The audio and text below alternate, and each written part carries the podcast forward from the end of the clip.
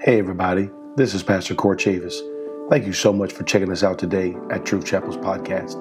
If this word has blessed your spirit or encouraged you, take a moment and leave us a quick review. Also, check us out at truth chapel.com or any of our social media outlets Twitter, Facebook, or Instagram. God bless, and I pray you enjoy.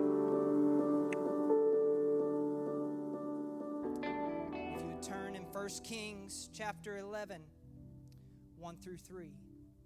But King Solomon loved many strange women. Together with the daughter of Pharaoh, women of the Moabites, Ammonites, Edomites, Zidonians, and Hittites, and of nations concerning which the Lord said unto the children of Israel, Ye shall not go into them, and neither shall they come in unto you, for surely they will turn away your heart after their gods. Solomon clave unto these in love, and he had seven hundred wives, princesses, and three hundred concubines, and his wives turned his heart. If you'd allow me for just the next little bit, I'd like to teach on the topic the consequences of a complacent heart. If you put your Bibles down, lift your hands, God asks you right now that you would touch us, Lord. That minds and hearts will be open to your word, and God, anoint your servant to deliver it with understanding and to give knowledge. In the name of Jesus, I pray, let your will be done. In Jesus' name, amen. You may be seated. Pastor came to me several weeks ago, and fortunately, this time I had more than two days to prepare. Um, um, the last time it was kind of very short notice. But I began to think immediately that what, what do I want to speak on? You know, I want to make sure I'm prepared, I want to make sure I do good. And on the way home, directly after you'd asked me, I hear an advertisement on the radio virtual imaging. Come get your heart checked. You know, you might have blockages. And the Lord spoke to me and said, Talk about that. I said, uh, Okay.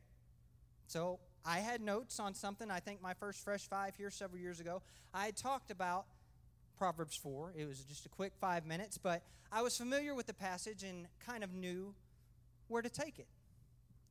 And you know, I've noticed over the past month, I knew what direction I was going three weeks ago, and I've noticed over the past several weeks, Wednesday night by Sunday morning, by Sunday afternoon, keep compounding the same theme different facets of the same word coming out. And it wasn't until this Sunday that I was for sure and for certain until Brother George got up and he talked about being lost in the house. And the Lord spoke to me and said, I told you, that is what I want you to teach. You know, I don't do this often, so I was kind of out of my groove, so to speak. So that thought has grown. And you see, the heart, I've always been fascinated with how things work as a child, you would most likely find me taking apart stuff. I didn't really know how to put it back together, but I wanted to take it apart because I wanted to know its function. I wanted to know how it worked. And there was there's that show they have now. I, I would have been in heaven if they would have had this show when I was a kid, how it's made. I mean, I'll sit there for 30 minutes and watch how they make a wooden pencil. It's awesome. You know, to see the little machines and all the process that goes into it, I, I love that kind of stuff. At some time in my early teens, I wanted to be a cardiologist, or so I thought. You know, I, I, I, would watch all these movies and shows and try to find information. I go to the encyclopedia, see if I can find pictures of open heart surgery. I wanted to know how it functioned, I wanted to know how it all worked. Leonardo da Vinci in 1507, he gave the world the first glimpse of the heart.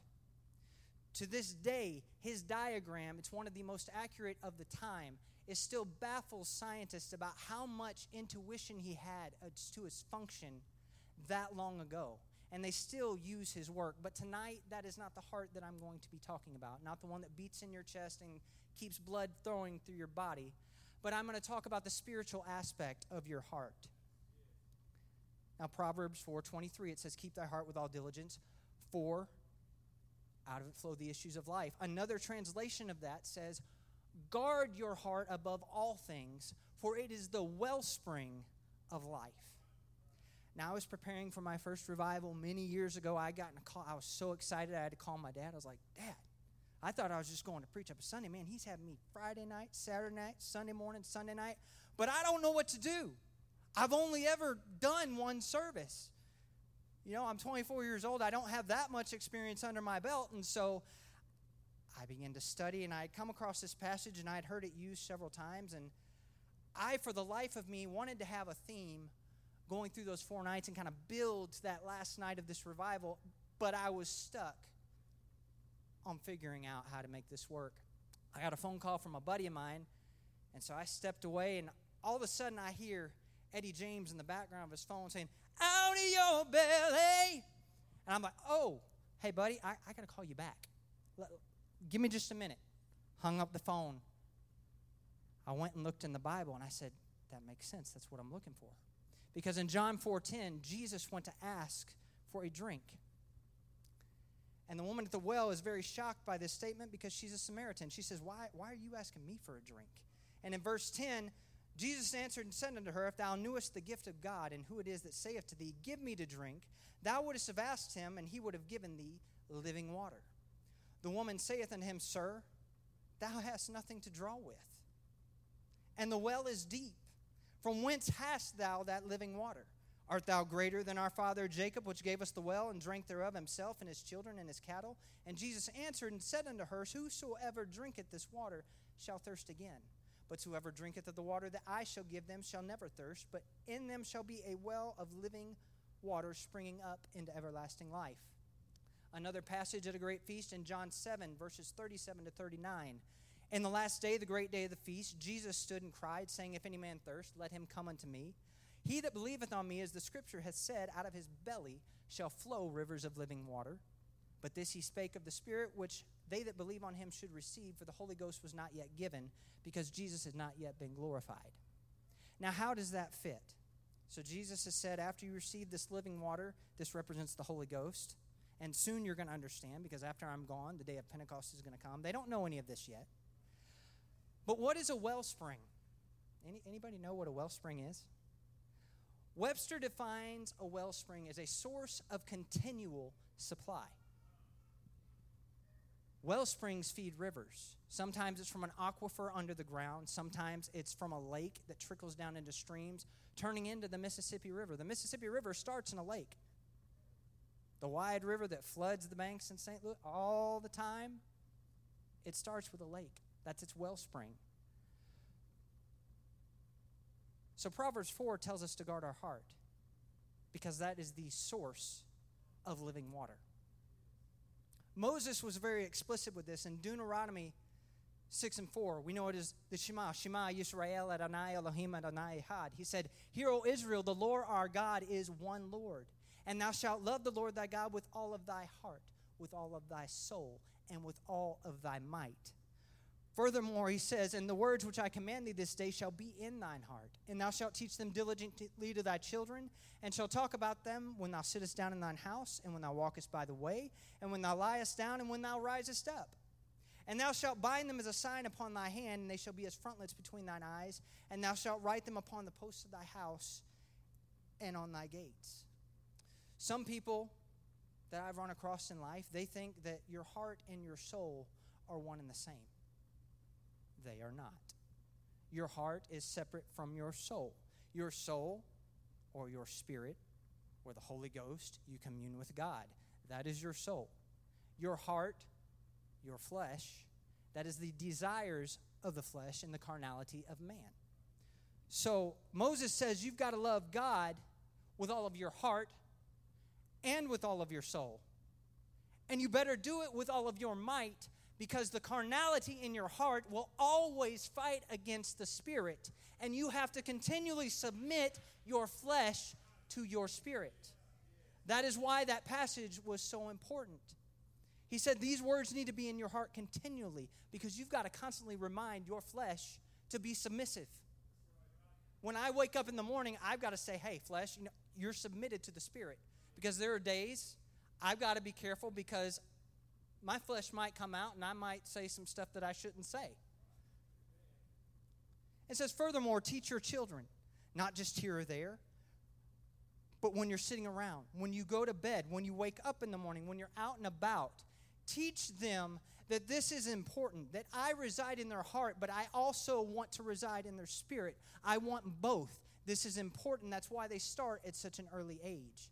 David would later, write many Psalms about the heart, but specifically in Psalms 119, and I'm only going to pick out a couple verses, verse 1 and 2 said, Blessed are the undefiled in the way who walk in the way of the Lord. Blessed are they that keep his testimonies and that seek him with the whole heart. Skipping down to verse 10 11. With my whole heart I have sought thee. O let me not wander from thy commandments. Thy word have I hid in my heart that I might not sin against thee. Now, David did not have the Bible we have, he did not have the passages we have. David had the Ten Commandments, the law of Moses, the Shema. He had the words that Moses spoke in Deuteronomy, and that's what he had to go by. But that was enough to hide in his heart.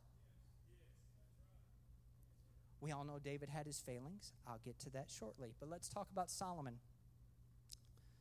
David and Solomon are two of my favorite characters of the Bible. Since I was a young boy and I felt called to preach, my very first message, I was studying on David, but I got led a different direction. But he's still my favorite. I, I, I always come back to read Kings and Chronicles and Samuel. But in 1 Kings 11, and I'm going to read the whole passage this time, 1 through 11, says, But King Solomon, he loved many strange women. And those wives, they turned his heart. And we know he had 700 of them 700 wives, 300 concubines, 1,000 in all. Said, For it came to pass when Solomon was old that his wives turned away his hearts after other gods, and his heart was not perfect with the Lord his God as was the heart of David his father. For Solomon went after Ashtoreth, the goddess of the Zidonians, and after Milcom, the abomination of the Edomites. And Solomon did evil in the sight of the Lord, and went not fully after the Lord, as did David his father. Then did Solomon build a high place for Chemosh, the abomination of Moab, and the hill that is before Jerusalem, and for Molech, the abomination of the children of Ammon.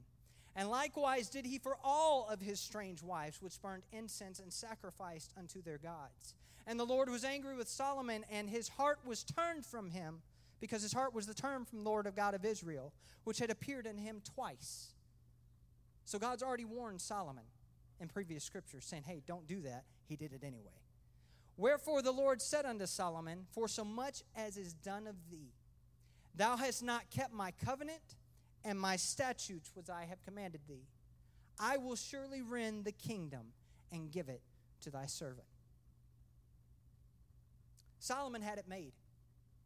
He really had it made. We read about his wisdom. When he has come to the throne, he asked God, Give me wisdom that I may judge this great people, for I am but a child. I don't know what I'm doing. And in turn, God did give him wisdom, but he also gave him great wealth. If you calculate it out, the man was bringing in about a billion dollars a year in gold and in tribute from other kings. His throne, made of gold and ivory, takes four verses to describe six lions on each side going down six steps, overlaid in pure gold. The man had everything. He was what you would call on the earth, not referring to God, a king of kings. He ruled over other kings. They looked to him for his wisdom in their own kingdom. But Solomon turned his heart. And in turn, he turned the heart and the promise of God. You know, as a teen, I'm like, man, Solomon, you got it made thousand wives, playa, you know? Man, you got all that money. But as a grown man, I say, bro, you brave and a special kind of stupid. You know, I mean, honey-do list times 1,000? No, thank you. No, no, thank you. I know it was a different time and the order of things was very different how all that worked, but no, thank you. And it all could have been avoided. You see, I would imagine it didn't happen overnight. I would think it was probably one of his first wives, the one who he had the closest connection to. In efforts to please her, created her a shrine and a place of worship for her deity. And then a chain reaction would ensue, and others of the wives and concubines would see this and say, Hey, I'm not coming to see you until you build me one too. You're not going to get any time with me until I have my own place and until you build something for me. I don't have any scripture to back that up, but that's how I think it happened. His first error was not heeding God in his marital decision. Anybody on that one? He, he went for wives that God had already said, don't go to those people and don't let them come to you. He had been warned before he was king. They knew not to marry these people, yet Solomon did it anyway. And it turned his heart.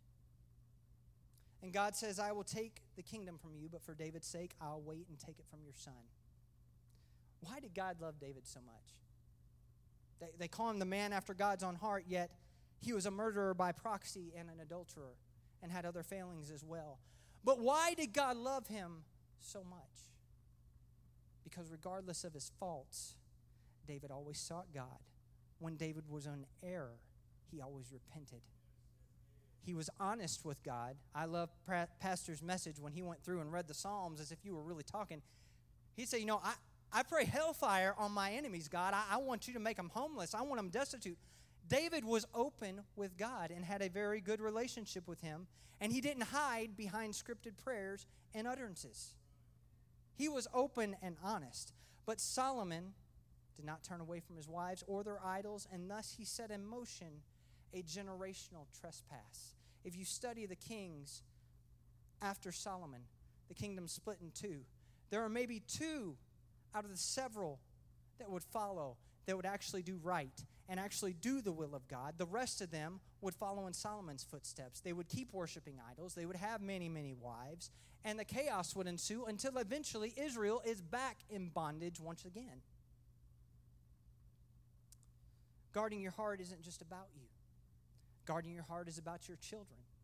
It's about your grandchildren and generations to come because choices and decisions that I make now, Avery is seven years old. But one day, hopefully when she's 30, she might get married. You know, I'm putting that off for a while. But one day I'm going to have grandchildren. And so on, should the Lord tarry. I hope the decisions that I make today aren't going to set them back for trespass generations down the road when I'm long dead and gone. So while I'm reading this, I'm thinking to myself, am I doing everything right that I can to make sure that the generations that follow me know what to do? You always hear through Hollywood or from grandma or everywhere you look, really, in social media follow your heart, baby. Trust your heart. That is the worst advice you can ever give your children. If you have, please don't anymore. And I know it sounds good and you think they make sense of what that is, but that is such bad advice. I've gotten it before and I did it, and let's just say the consequences weren't that great. You know, it, it was not a good situation. But God is very explicit about this throughout the scripture. Jeremiah 17 and 9 says, The heart is deceitful above all things and desperately wicked. Who can know it? I, the Lord, search the heart and I try the reins, even give every man according to his ways and according to the fruit of his doings. Trust your heart that's deceitful and it's wicked? No, thank you. The heart is full of carnality and it will warp your thinking, and if you do not keep it submitted to the Spirit, you see, God says, I'm going to try the reins. I'm going to put you in a position that I'm going to test you from time to time. And it's up to you to decide if you're going to submit to my spirit or if you're going to submit to your flesh. Matthew 12 and 34 through 37 says, O ye generation of vipers, how can ye being evil speak good things? For out of the abundance of the heart the mouth speaketh. And a good man out of the good treasure of the heart bringeth forth good things, and an evil man out of the evil treasure bringeth forth evil things. But I say unto you, every idle word that men shall speak, they shall give account thereof. For by thy words thou shalt be justified, and by thy words thou shalt be condemned. It's not just about your spirit. If you've got something bad in your heart, it's not going to stay there, it's going to come out of your mouth. Being real, I've got to pray daily, Lord, don't let me cuss anybody out today. That, that's a struggle I have. It, it, really can be a struggle. I've got pretty good reins on it, but there are some days I've got people that really test my patience, and I've got to bite my tongue and say, you know what? I'm not going to do it. The Lord loves you. I want to punch you in the face, but I'm not going to cuss you out. It's a real struggle. I know we all have our little vices and things, but for me, I got, I got past all my other demons many years ago, but that one to this day still plagues me. That I'm like, Lord, keep my mouth in check. I know I've got a hot temper. I know Alicia and Latanya, they've known me since I was knee high to a grasshopper and think I probably walk on clouds and that I'm just so sweet to everybody that I meet. But like the Hulk, you will not like me when I'm angry. I can get very divisive with my words, and God is working on that with me. When your heart isn't right, your words stop being right. And your tongue itself, without aid of your heart, has enough problems. James 3 3 through 8 Behold, we put bits in the horses' mouths, that they may obey us, and that we may turn around their whole body. Behold, also the ships, which though they be so great, are driven by fierce winds, yet they are turned with a very small helm, whithersoever the governor listeth. Even so, the tongue is a little member, and boasteth great things. Behold, how great a matter a little fire kindleth. And the tongue is a fire, a world of iniquity. So the tongue among our members, that it defileth the whole body, and setteth on fire the course of nature, and it is set on fire of hell. That's pretty deep. You've got hellfire in your tongue. For every kind of beast, and of birds, and of serpents, and of things in the sea, is tamed and hath been tamed of mankind, but the tongue can no man tame. It is an unruly evil, full of deadly poison. And again to Proverbs 18, he says, A man's belly shall be satisfied with the fruit of his mouth, and the increase of his lips shall be filled. Death and life are in the power of the tongue. So, to bring this all together, guard your heart because it's the wellspring of life. Because out of your belly is going to flow rivers of living water. Your heart is the source of the living water, the Holy Ghost. When you come into contact with other people, what spirit are you emanating out of yourself? Are they seeing carnality to the flesh, or are they feeling the living water flowing off of you?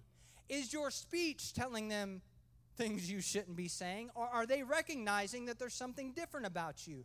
Because if you got something in your heart that's not right, you're probably going to end up saying something that's not right. Out of the abundance of the heart, your mouth will speak. And if you've got a capstone on your heart, that's why the devil, he wants your mind and he wants your heart. He wants to put a capstone, or better yet, a dam around your heart. To keep the river from flowing, he'll say, Hey, when you get to church on Sunday, I'm going to release the floodgates for a minute and let you feel a little something. But as soon as you leave and go back from church, let's shut it off. So Monday, you know, you just got to deal with it. You end up being a dry riverbed that no one can come and drink from. What's in your heart will come out. You say, I come to every service. I sing, I worship, I've got it together for the most part. I slip here or there, no big deal. I'd like to share with you one of the saddest stories ever told. In 1 Chronicles 13, 7 through 12. And they carried the ark of God in a new cart out of the house of Abinadab. Uzzah and Ahio drave the cart, and David and all of Israel played before God with all of their might, and with singing, and with harps and psalteries, and with timbrels, and with cymbals, and with trumpets. And when they came unto the threshing floor of Chidon, Uzzah put forth his hand to hold the ark, for the oxen stumbled. The anger of the Lord was kindled against Uzzah, and he smote him because he put his hand on the ark. And there he died before God. And David was displeased because the Lord had made a breach on Uzzah. Wherefore that place is called Perez Uzzah to this day. And so David was afraid of God that day, saying, How shall I bring the ark of God to me? I always struggled with that passage. I, I really, really did. Why did he kill him? He, he was just trying to keep it from falling over. Why would that kindle God's anger so much? But it goes much deeper because that is not the only place that that story is recorded. It is also recorded in 2 Samuel 6 and 3. And they set the ark of God upon a new cart and brought it out of the house of Abinadab that was in Gibeah. And Uzzah and Ahio, the sons of Abinadab, drave the new cart. Notice anything? 1 Samuel 7 1 through 2. And the men of Kirjath Jearim came and fetched up the ark of the Lord and brought it into the house of Abinadab in the hill, and sanctified Eleazar his son to keep the ark of the Lord. And it came to pass that while the ark abode in Kirjath Jearim, the time was long, for it was twenty years.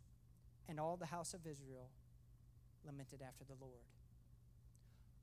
Uzzah was no stranger to the ark. He grew up for 20 years in a house with the ark. It was not some strange vessel in a land far away or in a tabernacle behind closed doors. It was in his home. He lived with glory for 20 years. Uzzah had to have known better, had to have heard the stories of the wilderness, had to have known the law of Moses and what the ark was. Because in Exodus 25, 10 through 15, it says, And thou shalt make me an ark of shittim wood, and two cubits of the half shall be the length thereof, and a cubit and a half the breadth thereof, and a cubit and a half the height thereof, and thou shalt overlay it with pure gold. And then he goes on to instruct and says, I want you to cast four rings, two on each side. Then I want you to go make wooden staves, overlay them with pure gold, and they shall go into the rings. It says, And thou shalt put the staves into the rings by the side of the ark, that the ark may be borne with them. And the staves shall be in the rings of the ark, and shall not be taken from it. When God gave Moses all the instruction in Exodus, before we get to the tabernacle, before we get to the priest, before we get to the law, the very first thing God commissioned Moses was the Ark of the Covenant. He built his way out from glory, the Holy of Holies, outward, not inward. He said, This is most important. This takes precedence. This will be where I reside on earth. I will dwell between the cherubim. This is important. This is how you make it. This is how you build it. You put these staves in here and you don't take them out. Uzzah had to have known something. Being a Hebrew, like I said, they didn't have the Bible we have, but they had the Torah. They had the law of Moses. This stuff was repeated generation to generation so that they would know how to serve God, so that they would know how to give sacrifice, so they would know how things would go. So Uzzah was not a dummy. At least I hope he wasn't. So Uzzah and his brother had it on the cart, which I still think he had to know that this isn't right. This isn't how we transport glory. But he did it anyway. He was complacent in his spirit. Surely he had heard what happened to the men of Beth Shemesh because of what happened right before it was brought to his home. When they brought the ark to Kirjath Jearim, it first went to Beth Shemesh. It says when the ark was returned from the Philistines, you see the Philistines had taken it, and they had it seven months, and they decided to send it back because God was smiting them with death and with boils and with tumors. And they even went so far as to say, look, we're not even going to take it in person, tie two cows together, put a cart behind it, load the ark up, send it on its way, and if it turns to Beth Shemesh, we will know that the Lord God was behind all of this and it didn't just happen. So they go on and say, you know what, we're going to give a trespass offering because they knew they had done wrong.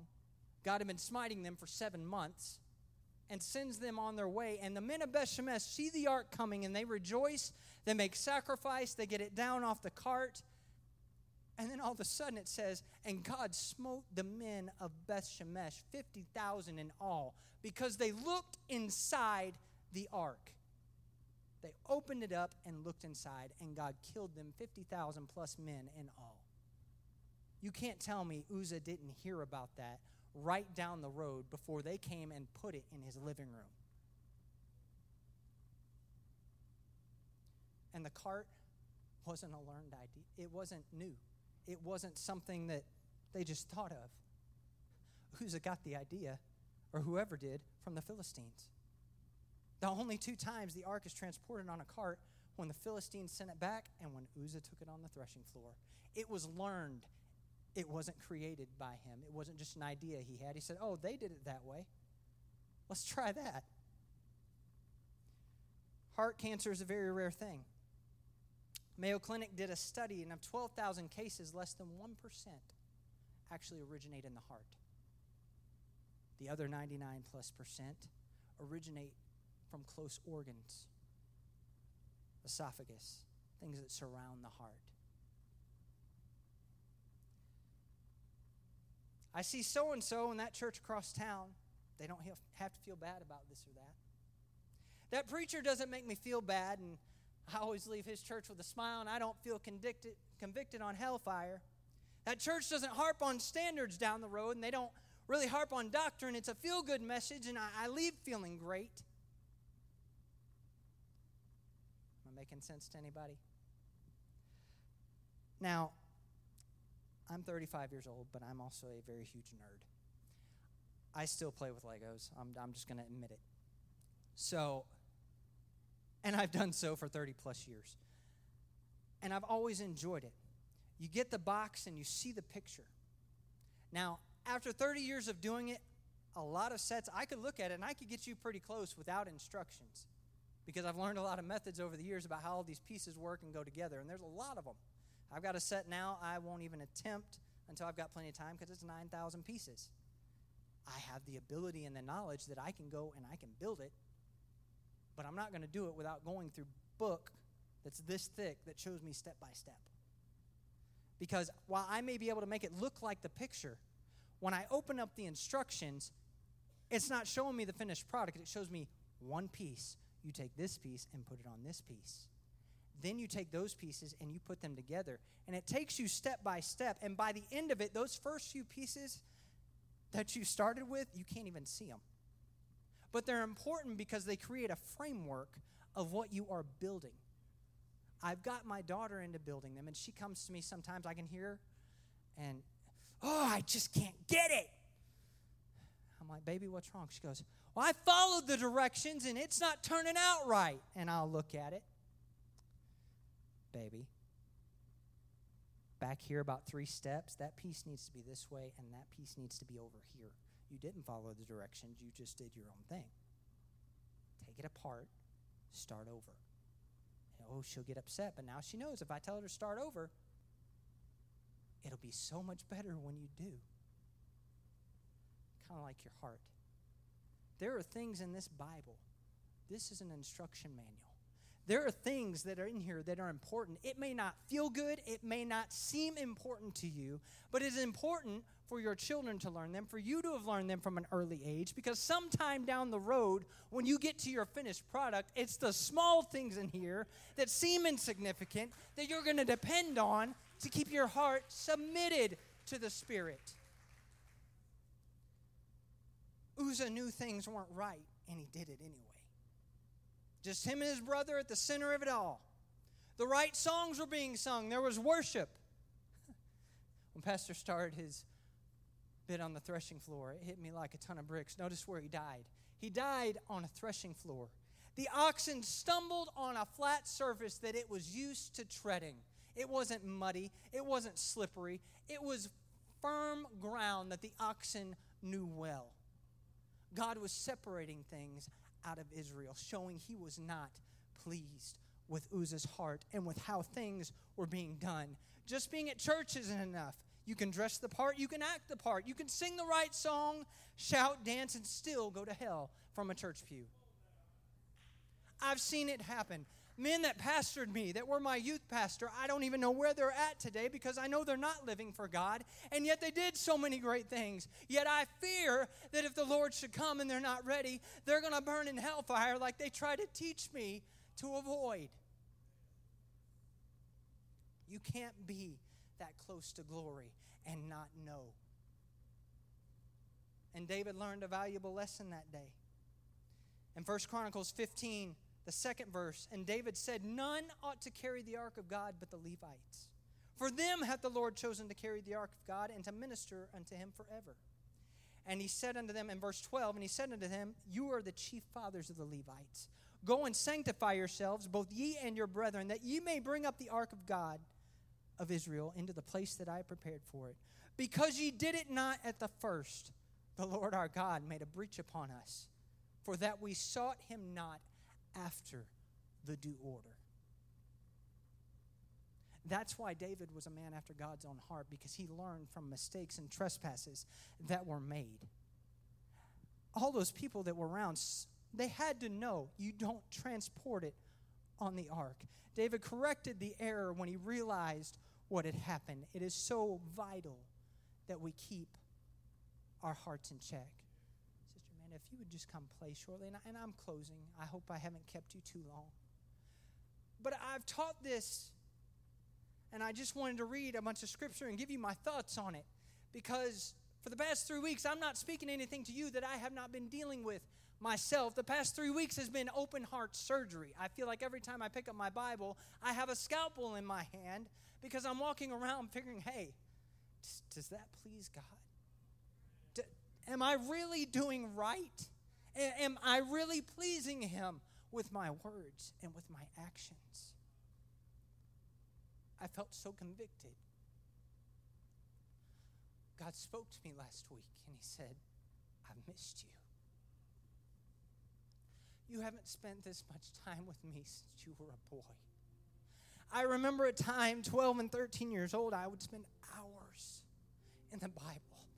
My dad would give me a concordance. I would spend so much time, and I'd go to my dad and I'd say, Dad, look, look what I found. Do you think this would help you in your sermon? And a lot of times it would. He would use the things that I would study. And he became so proud. He'd say, Son, you do a better job than most grown men at reading this word. And God convicted my heart, and He said, What happened? Why don't you spend the time with me that you used to? You're involved in ministry, yet you are missing what I have for you.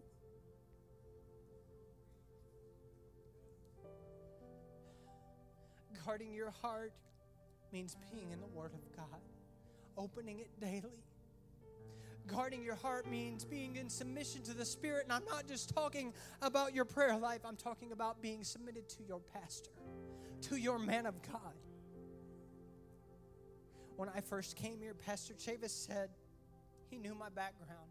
He knew I was raised in church. He knew I had evangelized. He knew that I had made several mistakes. That's a story for another time. And he said, Andrew, I'm going to use you, but I need you to be patient. Trust my process. Sit back and soak it in. And just pray. I'm only standing here today because I submitted to a man of God. I don't take any major action in my life. I'm 35 years old. I can do what I want, say what I want, and go where I want. But I am submitted to my man of God. I am submitted to Him because I need that covering over my life. I'm 35 year old single dad. But before I go to remarry, I'm going to ask my pastor, before I even ask the girl out on a date, do you think that's okay? I can make my own choice, but I want His blessing on the choices I make because by submitting to Him, I am submitted to God and I keep my flesh in check. We need to check our hearts, church, because there's a revival coming. There's a great revival coming, and there's going to be people flooding into this building. And you know what comes with that? There's going to be some pretty good singers. There's going to be some people that they have giftings and talents that you may or may not have. You need to guard your heart and your words because, praise team, those of you that you're in here, when that singer gets up here and they sing the song that used to be your solo, keep your heart in check that you're not jealous. That you say, you know what, you're doing such a fantastic job. Speakers, when someone comes into this church that maybe they don't have the experience you have, and they get up here and they might fumble around a bit, you know what? Let me take you under my wing. Let me let me help you. Let me show you what you can do. Don't sit back and be like, "Oh, I could have done it better." God convicted me at 24 years old. A young man got up to preach. I had no clue of his background, but I sat there in the back because I was a superintendent's son. I was an evangelist and pastor's son. I had been in pulpits since I was 10 years old. I had all the skill. And I sat there and said, Man, why didn't they just use me? I wouldn't be up there saying like, uh, and stumbling over the scriptures. And God convicted me and said, Who are you to judge who I use? Who are you to judge who I give a gifting? You've had years to prepare. He's had less than one. So, what I did, I talked to Brother Brian about a book. That night, I felt so bad. I went on Amazon, I ordered him a book. It's called Speak Like Churchill and Stand Like Lincoln. Because he really struggled with his speech, and I went and found him the next day, and I said, Hey, I, I think, you know, you should read this. This is going to help. If we could all stand, I'm, I'm coming to a close. I pray this word was an encouragement to you today. Thank you again for tuning in to Truth Chapel's podcast. If you have not yet, please take a moment and leave us a quick review. God bless and have a great rest of your day.